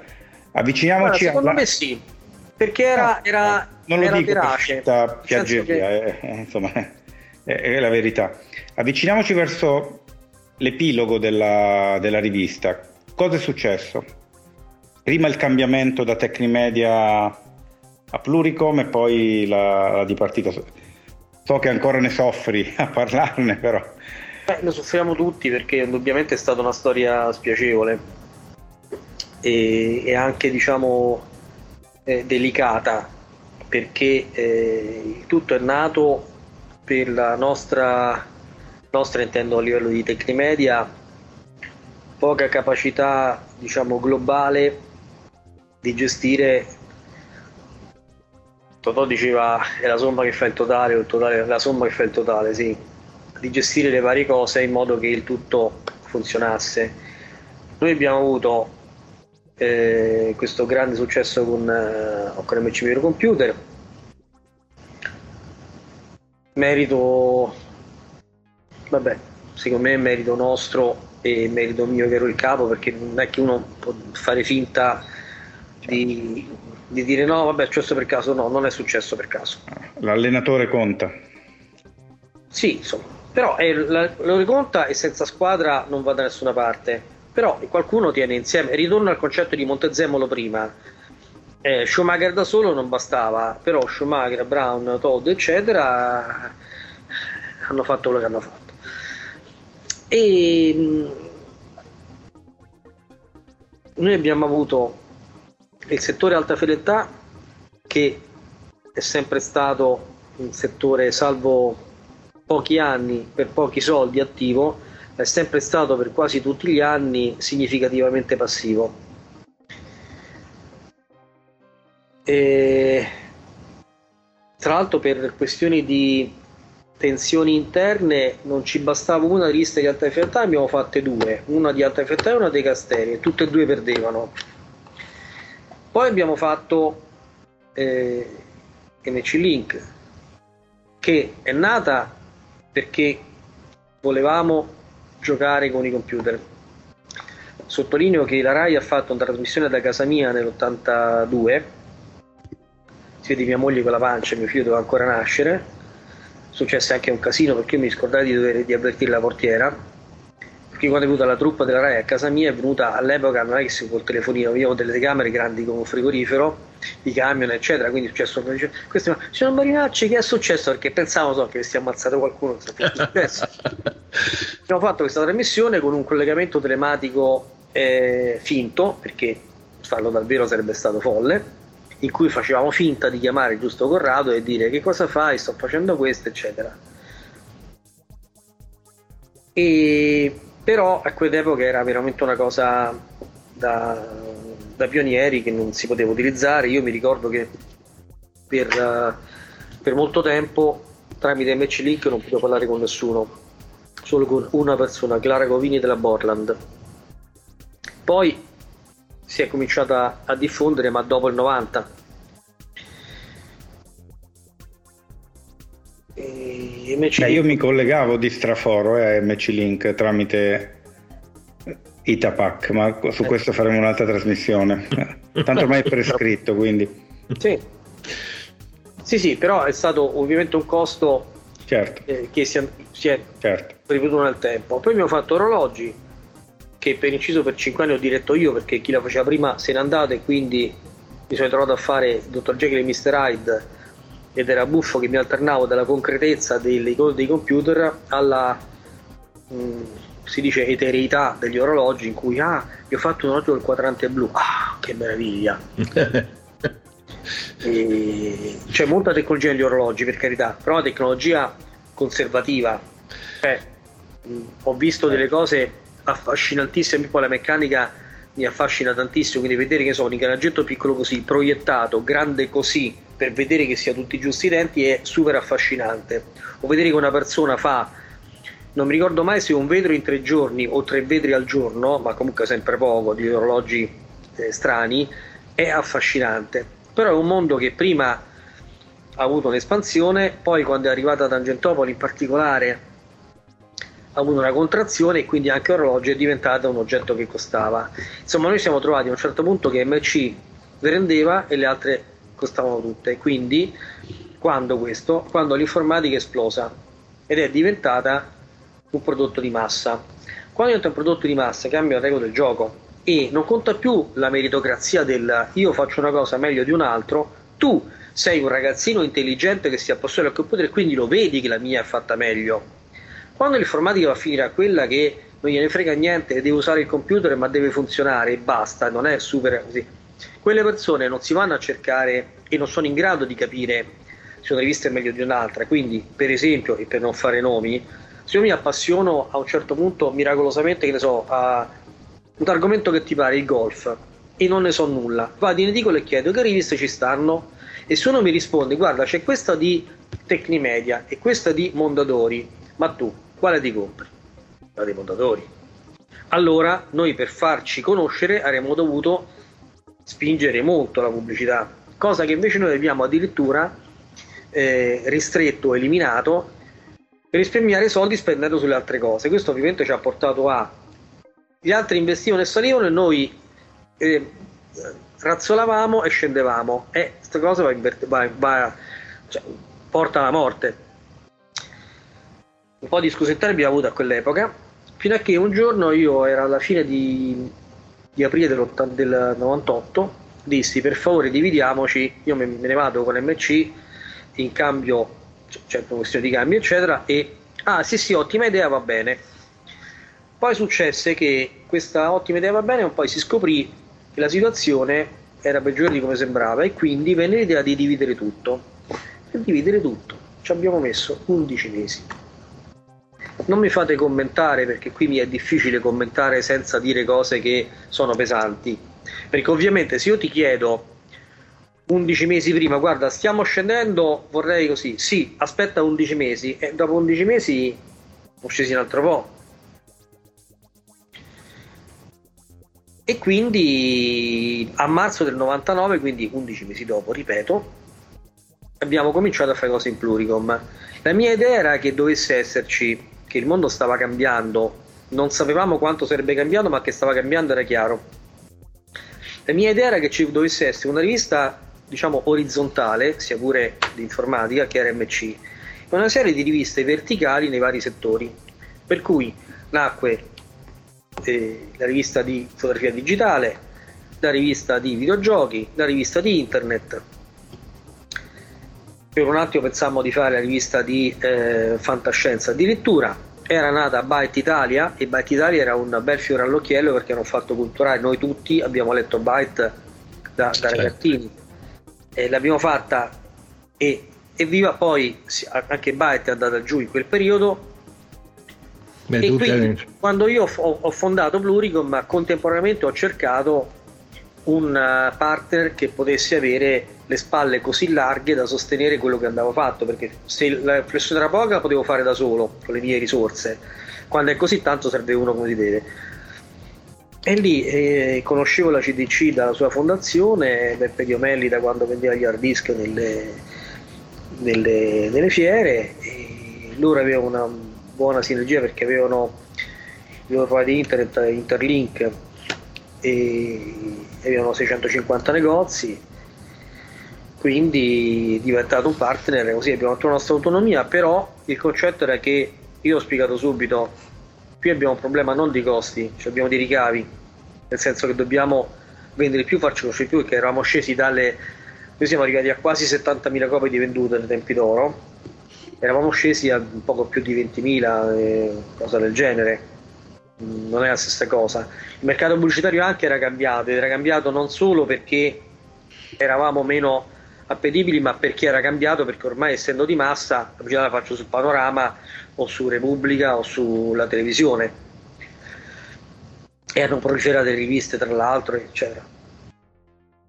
E CDC invece non volle mai investire seriamente, quindi si limitava a mettere le pezze, però io mi ricordo una mail che scrissi in cui ok grazie che hai mandato l'ossigeno, le medicine quando me le mandi? Perché bisogna investire per recuperare e questo non è stato fatto. Dopodiché è successo che eh, sono fatti miei, ma comunque la CTG ha avuto un'altra brutta esperienza di e quindi ha detto mo basta, eh, esco dall'editoria, lasciamo perdere. Poi è entrata in borsa, quindi anche in borsa altri, altri interessi strani. Peraltro io odio la borsa con tutte le mie forze perché la borsa premia le cose assurde, e cioè il titolo CDC, che era un'azienda remunerativa, valeva meno una loro azienda concorrente che lavorava in perdita ma vendeva un casino. Capito? Ma se tu lavori in perdita, perché la tua azione? Cioè, siamo buoni tutti a vendere tanto se vendi eh, sotto costo. E quindi eh, si stufò e a un certo punto decisi di mandare tutto quanto per aria.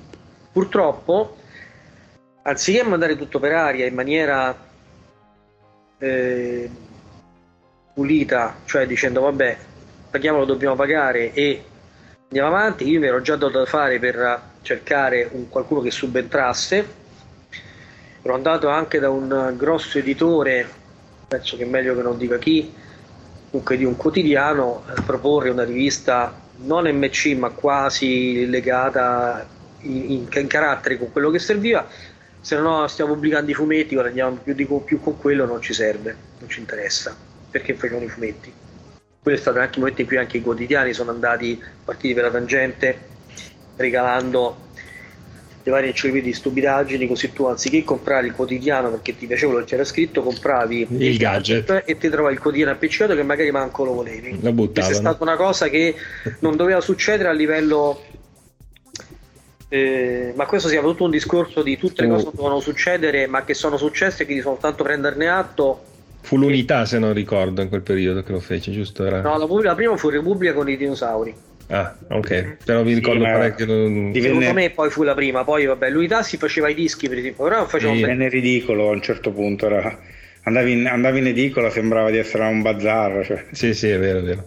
Vabbè, poi eh, co- corrisponde anche al periodo in cui in internet iniziava a diffondersi e quindi poi la crisi seguente dell'editoria e i primi a essere colpiti sono state le, le riviste di informatica ovviamente ma internet però si è diffusa seriamente dopo internet si è diffusa quando è diventata gratis grazie a Tiscali quindi il 90 stiamo parlando eh sì, quegli anni lì, eh, tu hai chiuso poi nel 2000. Sì, eh, sì, in realtà sì, hai ragione. quegli anni lì, sono quegli anni lì. No, me lo ricordo perché anche le riviste di videogiochi in quel periodo hanno iniziato a chiudere una dietro l'altra. Sì, eh, io sinceramente non, non so cosa sarebbe successo se non ci avessero chiuso quella forza. Perché poi è chiaro, nel momento in cui ti viene una, ti viene una ragazzina di 26 anni con una delega a dire ho la delega, devo portare libri in tribunale, tu obietti e dici guardi io, eh, sì lei ha ragione ma tu me lo dici, io ho questa delega e questo devo fare, tu stai lì e che puoi fare? Niente. A quel punto non puoi neanche proseguire trattative. L'altro giorno qualcuno mi chiedeva di chi è MC, di chi sono gli articoli, di è questo. MC non è diciamo di nessuno, gli articoli sono di chi li ha scritti, punto. Questo dice la legislazione italiana. Sì, è vero. Eh, è così. L'hai scritto, è firmato da è tuo. Io non ci posso fare niente e tu ci puoi fare quello che ti pare. Poi tutte queste riviste, cominciando da MC, sono reperibili su, su internet in maniera in realtà tra virgolette clandestina. Io penso e spero che nessuno avrà mai da ridire perché in realtà sono oggetti con i quali nessuno oggi può fare lucro. L'altro giorno ho curiosato nel gruppo c'erano tutti quanti di nuova elettronica su internet. Ho capito, ma che ci fai? Addirittura sono progetti fatti con processori che non esistono più. Sì, ma è preservazione, preservazione storica, serve più che altro per questioni di studio e di racconto della storia. Infatti, Questo cioè, è assolutamente importante. alle spalle come in questo sfondo virtuale di, di, questo evolutissimo Skype che è stato appunto inventato, ipotizzato da Topolino. Beh, ricordiamo comunque che chi vo- volesse eh, o che ha la nostra età, quindi fare un bagno di nostalgia, oppure quelli magari un po' più giovani che non hanno mh, letto eh, MC, tranquillamente lo possono trovare in rete e, e dargli un'occhiata. E poi c'è l'avventura anche di RC Retrocomputer che hai fatto recentemente. Ah, quella è bellissima secondo me.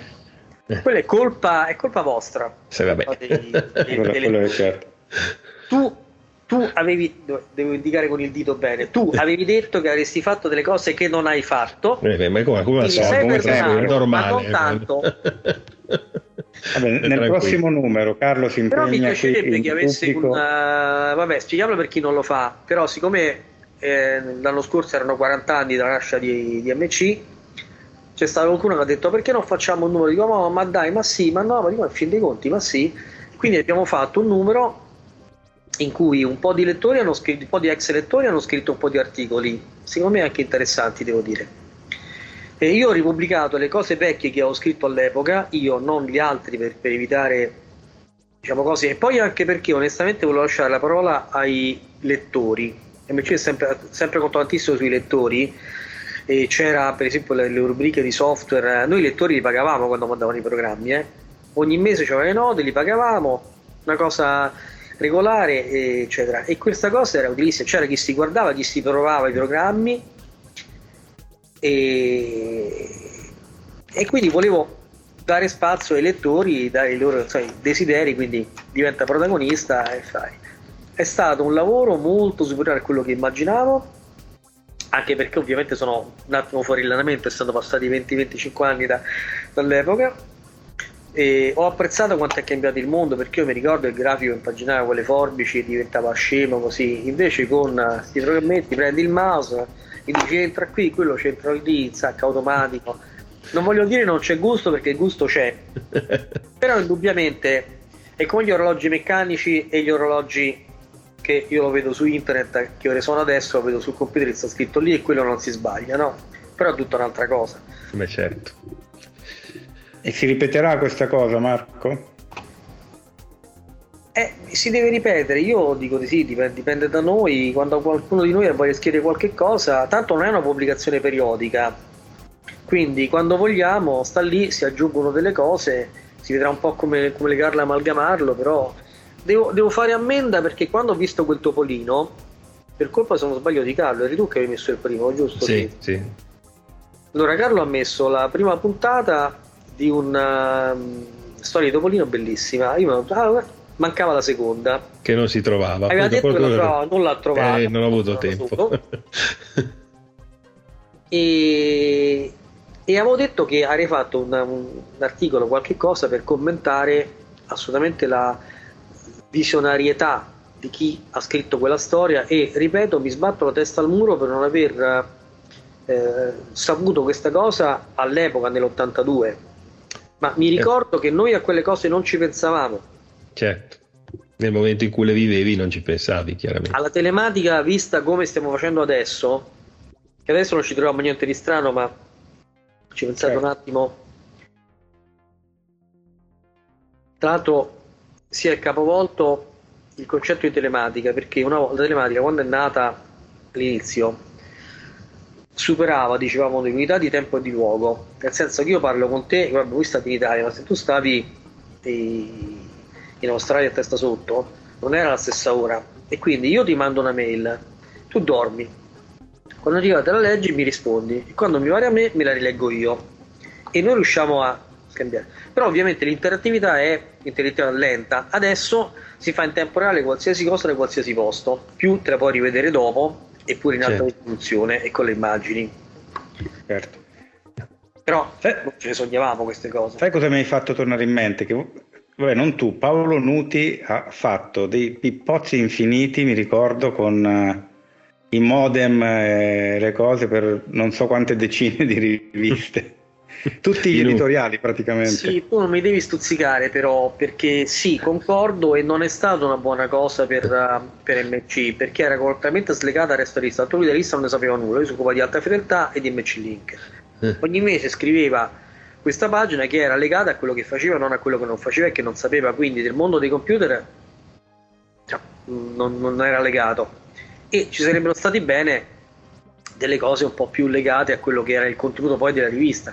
C'era la rubrica sulla telematica sui match link in particolare eccetera però era una cosa e lì fu una cosa che nacque sì questo combattimento contro Telecom che non so posso anche dire che forse avremmo fatto meglio a cercare un'alleanza, magari potevamo essere noi a spingere la Telecom in direzione migliore di quella che prese a suo tempo, chi lo sa, anche se poi quando vai a toccare person- realtà così istituzionali come Telecom, il certo. interlocutore risponde a logiche che non sono le logiche nostre, sono logiche certo. diciamo di... Per, per i nostri ascoltatori, per chi non lo sapesse, all'epoca era obbligatorio utilizzare solo dei modem che fossero, avessero un certo bollino, cioè avessero la certificazione, la certificazione perché per motivi a me ignoti si presupponeva che altrimenti avrebbero potuto disturbare la rete. La rete telefonica. In realtà era una, un monopolio mascherato, chiaramente. Era una tassa. Però sai che c'è, era una tassa. Però sai che c'è, a Roma si dice che il troppo stroppia e prima si voleva tenere tutto sotto controllo, forse un po' troppo, ma è meglio adesso in cui non si capisce nulla, ognuno fa quello che gli pare, siamo pieni di cose anonime che sono secondo me la piaga dell'umanità. Voi ci andate su Telegram, su Telegram c'è l'ira di Dio, eh sì. anche se non te la cerchi, la trovi l'ira di Dio, di cose che non ci devono essere che non si possono fare, che sono vietate. Cioè tu non puoi rubare certo. tutto. tutto certo. Rubare non fisicamente, ma... No, no, ma è vero, è vero. Poi aspetta però, perché ritorniamo anche a un'altra cosa, che se io, non lo so, mi scarico l'enciclopedia sì, della storia certo. e io di storia non sono appassionato, quindi l'enciclopedia di storia io non me la comprerei. Se me la scarico in realtà non faccio nessun danno perché non la comprerei. Il problema è quando mi scarico la cosa che la scarico anziché comprarla, quello è il vero danno. E questa cosa ritorna ai tempi antichi fu inventata tra, tra parentesi dalla Apple la pirateria italiana e questa cosa esiste un po' da sempre perché eh, la persona che gioca con le immagini non ha bisogno di Photoshop o di Express. Il grafico sì. Il grafico se lo dovrebbe comprare non se lo compra perché lo ruba è un danno. Se ci gioco pure io a disegnare non so la pianta alla camera dei bambini ti faccio nessun danno perché non me lo comprerei però questo si chiama anche aggiustarsela perché comunque è così allora, vedo che si sta facendo un po' tardino, quindi stai andando lunghi, però voglio farti un'ultima domanda in conclusione. Poi non so se Roberto anche lui la sua ultima domanda, perché mi piacerebbe, ma così come domanda divertente, eh, visto che un pochino ne abbiamo parlato, se ti ricordi, se sai, se ti viene in mente, quale fu la più grande previsione sbagliata di, di MC? Non so, che, o, o che faceste voi su MC, tipo questo sarà sicuramente quello che è, sarà così, e poi dopo magari dimenticato, sparito nel nulla o, o sbagliato clamorosamente, non so, se te lo ricordi ovviamente. Non mi viene in mente, però a questo punto mi metto in mezzo e metto una cosa mia, io speravo che l'Olivetti M20 avesse più successo. È vero che era chiaro che era strano perché esci col PC DOS quando esce l'MS DOS, ma dove vai? però all'epoca però, ci credevi un pochino. Beh, però quello si chiamava Olivetti, Olivetti ancora non l'avevano distrutta, sdrenata come adesso. Però giuro che non l'ho fatta apposta, ehm, però mi, mi, viene in mente con, con, le lacrime che quando presentarono l'M20 eh, all'Olivetti c'erano affittò il castello d'Aglie fu una cosa splendida di alto altissimo livello ehm, dall'albergo della macchina da scrivere che ancora era un albergo non più adesso è stato dismesso era una cosa incredibile. Ricordo che non trovavo il bagno perché si spostava una parete e si scendeva una cosa allucinante era quell'albergo bellissimo. Soxas le sue invenzioni. Però eh, c'erano presenti il vabbè, De Benedetti che era non caricaviva comunque era importante Visentini che era un politico ed era il presidente e Bodrato che è il sì. ministro della pubblica istruzione. Boh, vabbè, parlano, dopo un po' fanno un discorso, Bodrato fa il discorso e dice speriamo che attraverso Olivetti possiamo cominciare a sperimentare il computer nella scuola, eccetera, eccetera. Io non so se queste cose forse sarebbe meglio non dirle, ma perché non devo dire io? Sono successe, le penso io non capii niente, ma dico perché questo dice che vuole sperimentare con Olivetti? Nella scuola già stiamo sperimentando noi che abbiamo dato 10 di 98 barra 4A a 10 insegnanti, che ci vuole sperimentare nella zona? Per il computer glielo dai e sperimenti nella scuola. Vicino a me c'era un giornalista di un quotidiano economico. Io non so perché dissi, diceva Magliacci, non è che vedo niente, cioè, quello vuol dire, dammi i soldi, se tu mi dai i soldi, io faccio comprare il computer alle scuole. c'era sotto. Boh, magari non è proprio così, però comunque obiettivamente, ma perché metti il ministro di istruzioni quando si presenta il PC se non è perché effettivamente pensi che vuoi fare un tipo di... però poi sul serio. E comunque vabbè, insomma, non voglio... Vabbè, però a questo punto voglio anche dirti una cosa contraria. Mm. Eh, la, la, la, più grande forse stupidaggio, se non mi viene in mente, ma forse è stata questa però vorrei anche eh, arrogarmi un, una, una previsione una, corretta. Di aver detto nel 98, mi pare, eh, una frase tipo vado molto in, troppo in là se dico che un giorno avremo una cosetta grande come un francobollo che infileremo in un oggetto che si farà tante cose, fra cui eh, telefonare.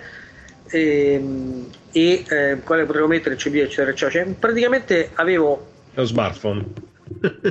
pre, sì, pre, pre-immaginato eh, esatto. lo smartphone e però le avevo detto un po' alla Giulio Verne come cosa e vabbè vabbè sì il, non mi voglio fare con Giulio Verne per, Verne, per carità. Però prima o poi era però che poi vabbè, Steve Jobs probabilmente leggeva il MC microcomputer. vero Steve Jobs leggeva il MC microcomputer. Vabbè, dai, Roberto, non l'ha inventato Steve Jobs lo smartphone. No, l'ha fatto bello, però l'ha inventato per chiudere, Marco, cosa leggi tu al giorno d'oggi? Se leggi qualcosa di riviste cartacee, informatiche, do- dove ti informi se, se ancora ti informi? Leggi? Devo essere sincero, voi siete molto utili per questo, perché ogni tanto discutete di qualche cosa, io sento, vedo e, mi, e soprattutto seguo così. Non, non, seguo tantissimo perché dato che non è più diciamo una professione, sono un po' appresso, ma non più, non, più di, non più, di, tanto. D'altra parte mi pare che non ci sia un gran panorama editoriale eh, in giro no, e d'altronde non voglio buttare eh, buttare fango, buttare cenere, eccetera. Però all'epoca era possibile fare delle riviste, delle riviste fatte bene perché c'erano delle cose da dire che erano abbastanza obiettive. Oggi siamo da un po' di anni nel regno del forse e quindi dare certezze è molto più, molto più difficile. Questo fa, fa, decadere la necessità di certe cose. Sì, l'articolo di cultura di come si fa questo, come si fa quel linguaggio, eccetera, è un conto però il funzionamento degli oggetti eh, diciamo è un po' più aleatorio no? quindi insomma ho capito confesso perfetto bene Va bene, Carlo. niente, concludiamo quindi. Allora, innanzitutto ringraziamo tantissimo Marco per questa bellissima intervista, per aver Ci fatto questa storia dell'editoria informatica italiana e nel caso particolare la storia di MC Microcomputer e di quello che c'è stato prima. E ricordiamo che Archeologia Informatica è una trasmissione prodotta da Simone Pizzi per Runtime Radio ci trovate sempre, ricordo, sul sito www.archeologiainformatica.it e su tutti i principali eh, di, di, portali di po- aggregatori di podcast, quindi da iTunes eh, a Google Podcast, eccetera. Mi raccomando, iscrivetevi al feed RSS, recuperate le vecchie puntate perché facciamo questo podcast ormai dal 2014 certo. e spesso sento persone che non hanno mai sentito i primi episodi quando li sentono sono ancora attuali visto che parliamo di storia, quindi non, eh, diciamo, non invecchiano anche se sono vecchi. e, mh, mm, ringraziamo Roberto che ci ritroveremo presto magari per uno speciale di cui non so se possiamo già annunciare che cosa ma parleremo di un compleanno importante insomma di, di esatto. 2022 e eh, grazie ancora Marco metteremo nei link poi eh, nelle, nelle, nel, nei commenti metteremo il link anche di dove trovare e poter scaricare RC eh, retrocomputer il numero che hai fatto che è ancora disponibile online giusto Marco? Abbiamo sì, ok, che avete fatto. E, sì, e chi ci vede su YouTube può vedere che cosa stai mostrando, Marco. Ecco, mi diverte. Questo era il database dei primi, dei primi tempi. Floppy. Eh, non più. Sì, per, per chi ci sta solo ascoltando è un contenitore di, di, floppy disk. Ma quali floppy disk? Queste sono le schedine di carta. Ah, ah no, nemmeno, è una, una specie di cos'è? Un Rolodex. Quindi, guarda, è un primo numero di MC, prova di Radari, dall'Adveco con tutti i riferimenti, eccetera. Dovresti... del 1981. Analogi. Dovresti, dovresti scansionarle per tenerle come, come, archivio. Va bene, grazie ancora e buonasera grazie a tutti gli ascoltatori e ci sentiamo presto alla prossima puntata. Grazie. Ciao a tutti. Ciao. Scrivi e premi controllo. Archeologia informatica.